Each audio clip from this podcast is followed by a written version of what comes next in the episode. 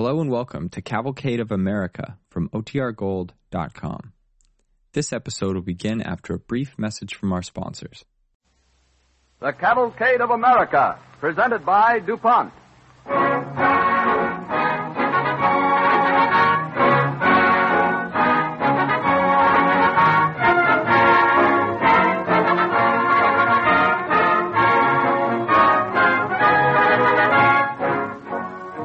Among the practical men of vision in our country's history is one who left a career of science for his duty to his country and became great in both. This man was David Rittenhouse, astronomer, mathematician, and patriot. This evening, the DuPont Cavalcade presents some highlights in his colorful life. David Rittenhouse was always striving to bring more comforts and conveniences into the lives of his contemporaries. This also is the aim of the research chemist who helps to provide a fuller and more complete existence for all. This thought is aptly expressed in the DuPont Pledge, better things for better living through chemistry.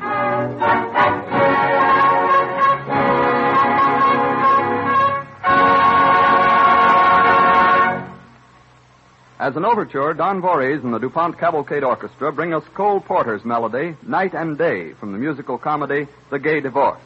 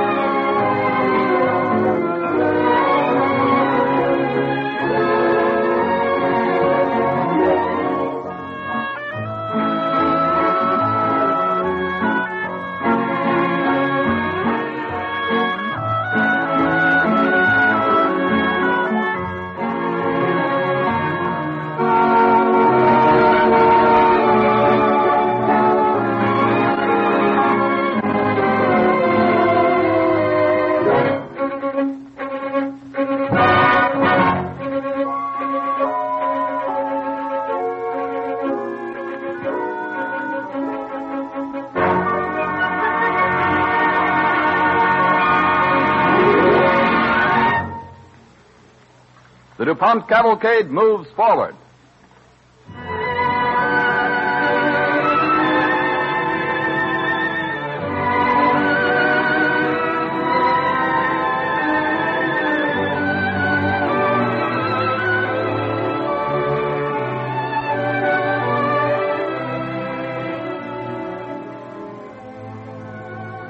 David Rittenhouse came into the world April 8, 1732. His great-grandfather, a Dutchman, had established the first paper manufactory in America. It can still be seen today in Fairmount Park, Philadelphia, where Paper Mill Run flows into the Wissahickon Creek. In a house adjoining this mill, David Rittenhouse was born. That same year, his father moved to a farm at Norriton, Pennsylvania. When David was 14, he was faced with his first great decision. His father storms into the kitchen where Mrs. Rittenhouse is busy cooking supper. There's David. He's out fetching some wood for the fire. It is good he is something useful doing. No, he's always doing something useful. He's a hard worker, and you know it, Matt. What have you got your Dutch up about now? You can save your opinions about the Dutch. They're the only race that could make a living with so many of your Welsh around here. Well, the Welsh know a good bargain when they see it. That's why I married you. No, there's no use trying to get around me with that. Now, what's wrong with Davy? You will hear when I see him. Well, here he comes now. But now, whatever it is, Matt, I'm on his side. Here's your wood, Ma. Oh, thank you, dear. Hello, Father. Feels like rain. No, that isn't rain, dear. It's just your father looking like a thundercloud. Shut the door, Davy. Yes, Ma. I hope it doesn't rain till tomorrow. David? Yes, Father? What do you mean wasting your time when there's so much work to be done? I don't remember wasting any time, Father. How do you know he was wasting his time, Matt? There is plenty of evidence on every building around here. They are covered with numbers and drawings. Even the woodshed's full of them. That's why I hope it won't rain tonight. I have a calculation on the spring house that's only half finished. It's only written in charcoal, you know. What's only written in charcoal? Figures. Nonsense. Could not make head or tails of it. Well, neither can I with some of them, but I will. Where did you put Uncle's book on Newton, Ma? That Principia? Why, it's there on the shelf, dear. Elizabeth, I knew those things your brother left David would take his mind off his work. Now he brings in all the wood we need. You let Davy do all the figuring he has a mind to. Well, I don't take no stock in it. Well, what of it so long as Davy does? You're mighty proud of it, too, Matthias. I notice you've still got that watermill model he made when he was only 8 years old. No. Now I've got Uncle's tool chest. I can make almost anything. I wish I had more time to give to making things. What would you like to make, Davy? Well, I think I'd like to make clocks. Clocks? Why clocks? Because people need them and can't get them. I could make a shop in one end of the woodshed. But, David, I need you on the farm. But he'll be good at that kind of work, Matt. Let him do it. I'll be on the farm when you need me most. But I can make clocks in winter, and they'll bring in money when we have a bad year. Well, there, Matthias. Is that practical enough to suit you? Well, all right, Davy. Give it a try. But don't you forget your chores. Yes, Father.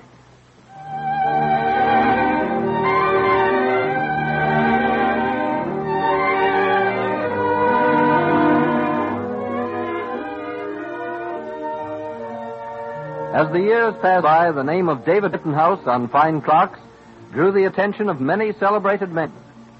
When his brother-in-law, the Reverend Thomas Barton, became a professor in the College of Philadelphia, now the University of Pennsylvania, he introduced David to Dr. Smith, provost of the college. David Rittenhouse is now 31 years old. One day he is working in his shop. Come in. Why, Dr. Smith, come right on in. I'm glad to see you. Thanks, David. I've brought a friend with me, Mr. John Lukens, Surveyor General of the province. How do you do, sir? Delighted to make your acquaintance, Mr. Rittenhouse. I hope the new clock is ready. I'm eager to see it. Well, you're just in time, then. I was testing the chimes. Yes, we heard them, but what is this on the dial? It looks like the sun and the moon. Well, that's what they are, and all the planets. I figured out a planetary machine that works with the timepieces. I've read of something like this being owned by the Earl of Orrery in England, named after him. Yes, the Orrery. I hope to make a better one than his someday. What? Oh, yes, of course. But this clock is most ingenious, isn't it, Lukens? Yes, but will it keep good time? I'll guarantee it's accurate. Indeed, and how do you know that? I've checked it against the movements of the heavenly bodies themselves. Why, David, that would take astronomy. Who ever heard of a clockmaker being an astronomer? You did, sir, the moment you heard of me. You see, a clock must measure the same time measured by the sun and moon. So I taught myself astronomy. That's how I got the data for the planetary machine here. You certainly go to a lot of trouble to make a clock. Not to make a good clock. I find a great deal of pleasure in astronomy. Astronomy would make surveying easy for you. Yes, and accurate. You see, only by using astronomy can we find the exact latitude and longitude of any place on Earth. That's very true. The trouble is now we have only places on maps. Nobody knows where they are on the actual ground. Well, that's a good way to explain it. No wonder the colonies are in endless boundary disputes. Exactly, sir. Every man knows he has a farm, but no man knows where on earth it is. Yes, that's the trouble with suit Pennsylvania and Maryland have been fighting for 20 years in the British Court of Chancery. Even now that it's settled, they still don't know where their boundaries are on the ground. We soon will. Mr. John Penn has ordered us to anticipate the findings of the court's commissioners by making our own survey. Oh, indeed. And when will you start? As soon as Mr. Rittenhouse is ready. Sir? I rode out with Dr. Smith today to see if you would undertake to survey the boundary lines between Pennsylvania and Maryland.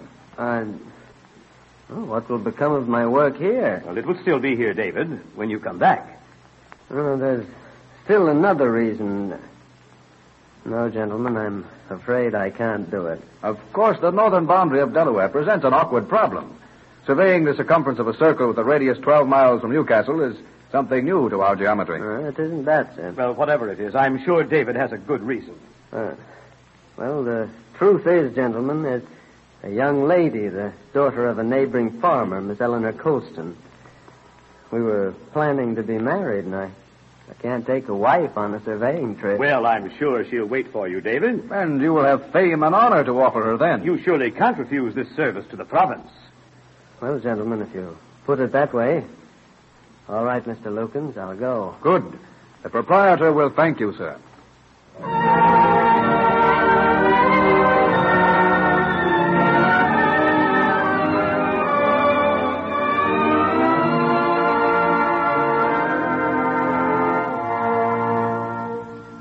The result of the surveying expedition won the clockmaker a bonus. The line David Rittenhouse surveyed as the boundary between Pennsylvania, Delaware, and Maryland was later checked and found astronomically correct by two commissioners sent out from England. Their names were Mason and Dixon. Moreover, Rittenhouse was the first to measure actually 1 degree of the meridian on this earth. The work took several months, and the instruments Rittenhouse used he made himself. The next year, he married Miss Eleanor Colston, and they lived on the farm at Norriton, which his father had turned over to him. One evening in 1767, David is working in his shop when his wife enters. David Rittenhouse, what on earth are you doing? What? I called you to supper an hour ago. Oh, I'm sorry, Eleanor. I'm putting the finishing touches on my orrery. Orrery? Oh, you remember the invention of the Earl of Orrery? Not that this is an orrery, really. Much more like the real thing. What real thing? The solar system. That machine? Yes, dear. See, it reproduces the movements of all our planets and their satellites exactly in the proper relations. At what time? Well, any time you want. It'll show their exact position as it was or will be any time within 5,000 years. Oh, let me feel your forehead. You must be feverish. Well, I am a little excited, Eleanor. The Earl of Orrery just had a toy that showed a few globes going around in circles. But my machine places all the planets in their proper ellipses and conforms to Kepler's completed theory originated by Copernicus. What on earth are you talking about?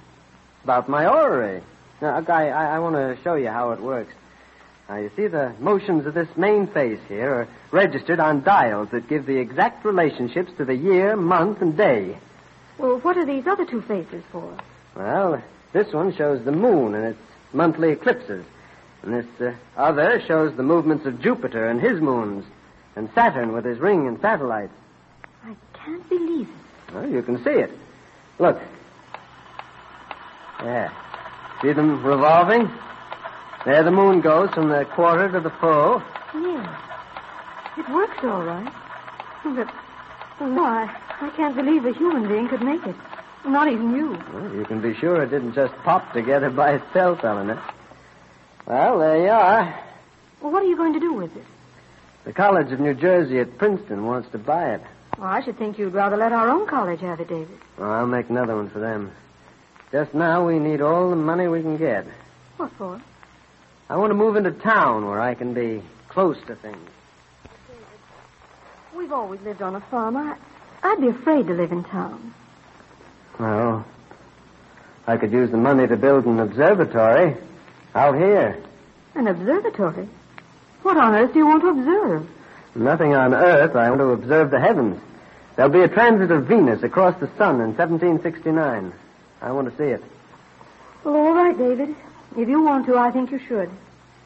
You seem to know so much about stars and such things, but you don't know how to take care of yourself. Now come to supper. All right, my dear. I'll do whatever you say. Oh, but David, I really am proud of you. And don't let anything turn you aside. Not even me. You follow your star.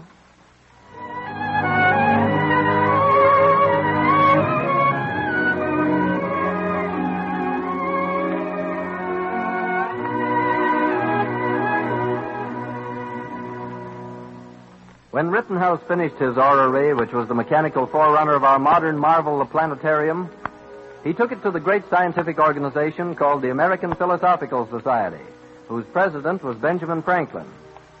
Franklin is absent in London on business for the colonies, so another member of the society, Thomas Jefferson, looks at the machine. Mr. Rittenhouse, as an artist, you have established as great a proof of mechanical genius as the world has ever produced. Mr. Jefferson, your praise embarrasses me. But it's deserved.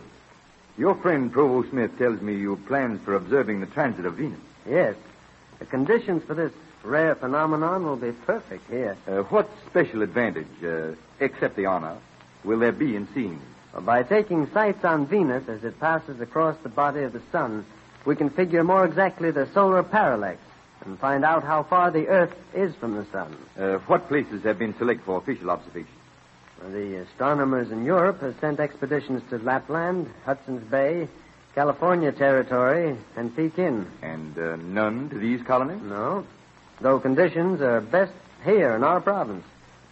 I'm building an observatory of my own at Norriton. We must build another, near the Philosophical Society in State House Square. Where will you get the equipment for it? Telescopes, micrometers, timekeepers, many things. I've had to make my own. We must and shall do our best to give America her proper place in the world of science.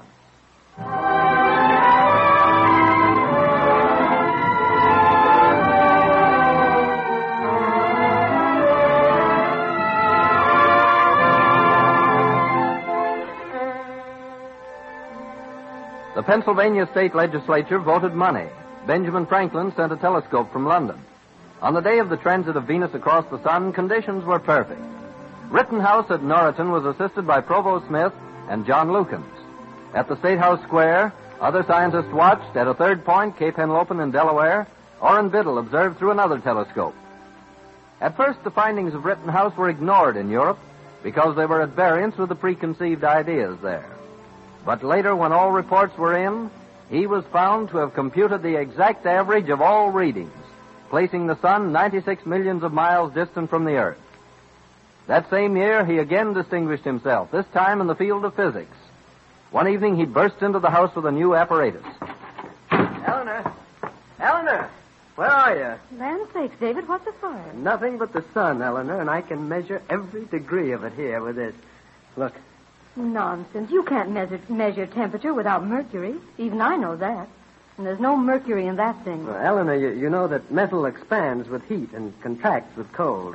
Yes, I know that. Well, this is a metallic thermometer. Oh, well, your eyesight's better than mine if you can see metal expanding. No, I've devised an instrument to do that for me. Now, the change in the metal moves a hand on this dial here. It's marked in degrees Fahrenheit. Look. See? Shows a rising temperature as I bring it closer to the fire. But how do I know that's the right temperature? Well, here's a mercury thermometer. See, they have the same reading. Well, I'm past being surprised by you anymore, Davy. But what put it into your head?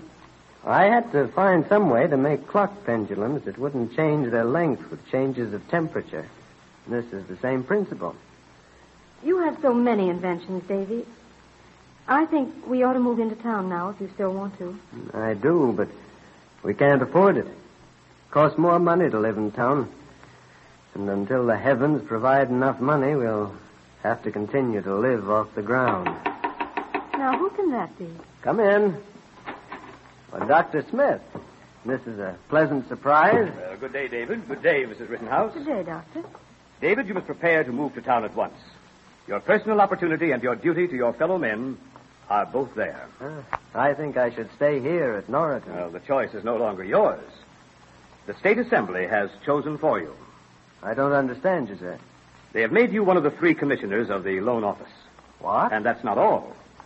They've given you an outright grant of £300 and appropriated another £400 for a third orrery, double the size of the others. David! But, Dr. Smith, why have they done all this? Well, I'd better tell you in their own exact words. They say, as a testimony of the high sense which this house entertains of his mathematical genius and mechanical ability. I'm honored more than I deserve. Well, we feel that we're honored to have you one of us. And can enjoy the company of your scientific friends in town. You'll be a welcome neighbor for members of the Philosophical Society. It's a great opportunity, David. A great career is opening up before you. Already your reputation is worldwide. And all I wanted to do was to make a good clock.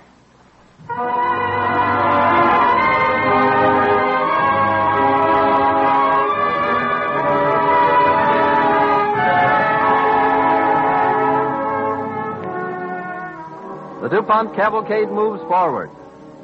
Rittenhouse's enjoyment of work and research in the city was doomed to be short-lived.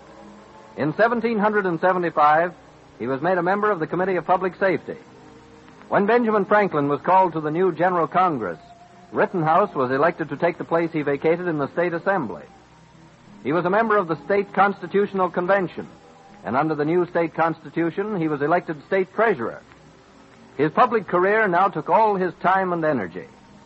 On Franklin's death, Rittenhouse succeeded him as president of the Philosophical Society, and he hoped at last to continue his long-interrupted career in science. But the rise of the new government of the United States made further demands on him in the public service. On July 1st, 1792, he sits in the office of President Washington. Mr. Rittenhouse, your work as trustee of the Pennsylvania Loan Office was very distinguished. Well, thank you, Mr. President. But I have retired from all state affairs. I think at last I have earned some time for my scientific work. Earned it? Yes. Beyond doubt and many times over. But by that very experience, your country has great need of you. I can think of no office that can't be filled better by someone else. But I can. You alone are best qualified for the new executive office I must appoint today. For 13 years, you were treasurer of our richest state. As trustee of its loan office, you made it the most profitable and yet of greatest benefit to the individual of any in America. It seemed imperative since the loans were the basis of our currency. Exactly. And our currency is now in great confusion. In point of fact, sir, we have no national currency. We shall have. And to have a currency, we must first have a place to coin it. We'll have our own national mint as soon as it can be built and equipped. I need your help. If I might, I could suggest the man for chief coiner. His name is Henry Voigt. His name is familiar. He's a watchmaker. A watchmaker for such a position? I am a clockmaker, sir. Of course. I forgot. But Voigt has made bigger things than watches. He made the engine for John Fitter's steamboat. Oh, yes. That's where I heard of him. Well, who else can you suggest for the staff? Why should I select the staff, sir? Because, Mr. Rittenhouse, I have selected you for the first director of the United States Mint. I appreciate the honor, Mr. President.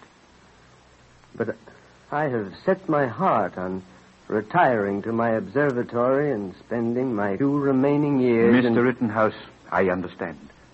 But the business of our country, our credit, our prosperity, demand a sound and adequate currency. No one is so well suited for this task as you. I beg this further sacrifice of you. You will accept. When you put it that way, Mr. President, I must accept. Good. And please accept my thanks and the nation's gratitude.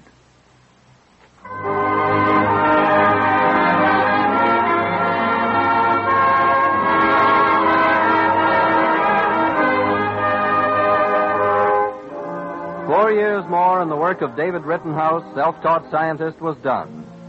But his inventions lived after him and inspired the minds of many who followed. Today, several of his remarkable precision instruments, including the famous orrery, are on view at the Franklin Institute in Philadelphia. After his death in 1796, an unusual tribute was paid to his memory. A memorial service was held in Philadelphia, and a eulogy was delivered in the presence of the mayor, the city council, the state assembly, and the President and Congress of the United States. DuPont salutes David Rittenhouse, pioneer scientist and patriot, as one of the worthy leaders in the cavalcade of America.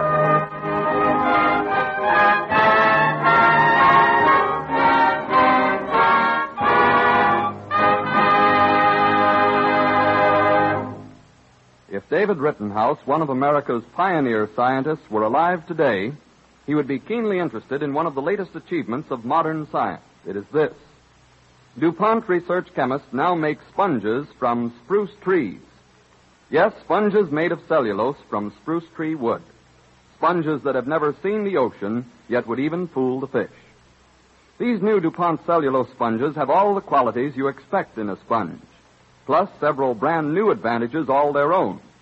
They float, won't sink, and pick up grit from the bottom of the pail. They contain no sand or seashell particles, so they won't scratch. They can be cleaned and sterilized by boiling, yet they won't crumble, and absorb 20 times their own weight of water. All of these qualities because the new cellulose sponge comes from the chemical laboratory instead of the floor of the ocean. These sponges are ideal for the bath and equally good for dishwashing. You can polish metal, silverware, and furniture with them because they're not affected by most household chemicals, by dilute dyes and acids or abrasives. That's one reason they're excellent for waxing woodwork and linoleum, for cleaning leather goods and white shoes, for washing automobiles or the baby, for wiping off photographic and X-ray film. These and many other uses make the DuPont cellulose sponge a versatile helper in home and industry. In its chemical manufacturing business, the DuPont Company's cellulose research, which utilizes both wood and cotton, has produced many useful products. Man-made fibers for luxurious fabrics, coated textiles for book bindings, upholstery, and many other uses, plastics for toiletware, fountain pen barrels, and handbags, transparent wrapping material for everything from candy bars to new houses, and dozens of others. The development of the new DuPont sponge is one more example of how research chemistry has used one of nature's raw materials, wood cellulose, to create something new and useful, which did not exist before. Here we see again how DuPont chemists provide better things for better living through chemistry. The pine tree shilling, the story of the coining of the first money in the American colonies, will be the subject of our broadcast when next week at the same time, DuPont again presents The Cavalcade of America.